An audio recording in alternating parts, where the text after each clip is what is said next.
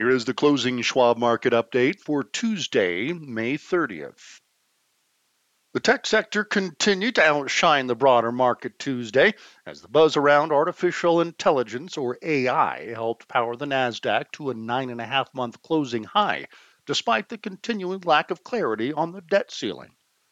The outlook for a compromise bill to raise the U.S. debt ceiling, forged over the weekend by President Biden and House Speaker Kevin McCarthy, remained unclear, with a House Rules Committee vote looming later Tuesday. The debt ceiling is sure to consume much of the market's attention this week as the projected default date of June 5th approaches. Investors also await monthly employment numbers on Friday. Schwab senior investment strategist Kevin Gordon says the AI driven tech surge has obscured real weakness in the benchmark indexes. Even today, with the NASDAQ moving higher, the number of stocks declining is greater than the number advancing, Kevin says. That's also the case in the S&P 500, the Dow, and the Russell 2000. At a time when a few names are carrying the market higher, at some point it becomes an outside risk for the entire market. Late Tuesday, declining stocks outnumbered advancing companies by about 2,005 to 1,846 on the NYSE. Much of this dynamic comes down to big companies leading the way and small companies lagging. Here is where the major benchmarks ended. The S&P 500 index was up 0.7 of a point at 4205.52. The Dow Jones Industrial Average was down 50.56 points or 0.2% at 33,042.78. And the Nasdaq Composite was up 41.74 points or 0.32% at 13,017.43. The 10 year Treasury yield was down about 13 basis points at 3.694%, and CBOE's volatility index was little changed at 17.46. Oilfield services companies and others in energy were among the weakest performers as crude oil futures dropped more than 4% to less than $70 a barrel, reflecting ample supply. Consumer staples and healthcare were also weak. The US dollar index was down slightly after rising earlier to its highest level since mid March.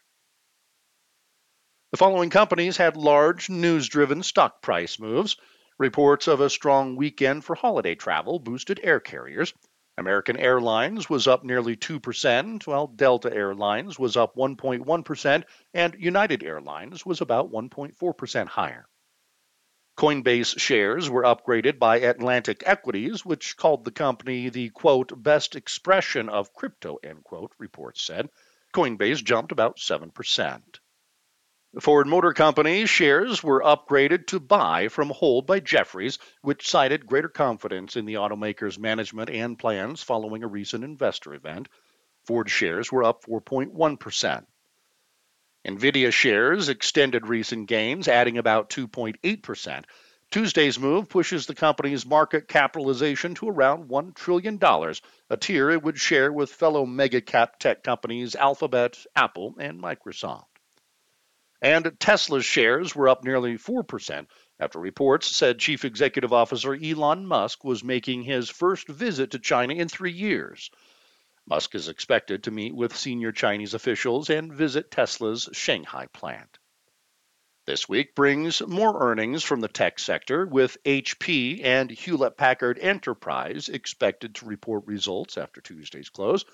Salesforce is due to report Wednesday and Broadcom on Thursday. Other companies expected to report earnings include Chewy, Dollar General, and Lululemon. Otherwise, earnings season is largely finished with about 97% of the S&P 500 companies having reported.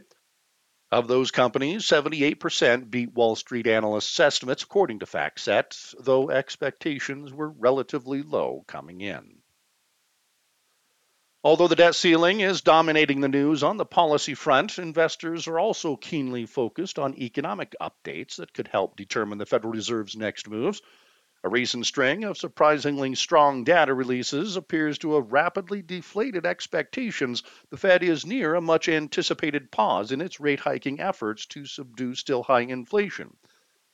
Early Tuesday, the conference board said its consumer confidence index fell to 102.3 in May from 103.7 in April, but that was still stronger than the 99.5 economists polled by Briefing.com were expecting.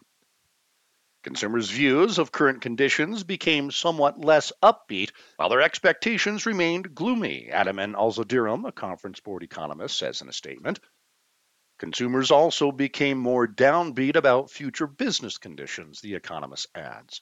However, expectations for jobs and incomes over the next six months held relatively steady. The most hotly anticipated data update this week will likely be Friday's non farm payrolls report for May from the Labor Department. Economists expect payrolls to have grown by 190,000 in May, following an increase of 253,000 in April, according to Briefing.com.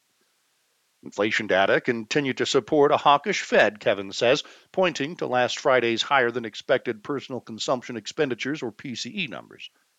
The PCE data suggests investors once again started to get ahead of themselves in expecting the Fed to pause imminently and declare victory on inflation. The jobs data could, in fact, change the narrative again, but on balance, inflation is not showing signs of slowing to the Fed's 2% target anytime soon. With core inflation metrics hovering in the 4% to 5% range, the Fed has enough reason to maintain its aggressive posture, he adds. That means attention will increasingly shift to labor because it's taking time for wage growth to ease. Late Tuesday, the market was pricing in a roughly 65% probability of the Fed raising its benchmark rate by another quarter point at its June 13th and 14th meeting, according to the CME FedWatch tool. That's up from just a 28% probability a week ago.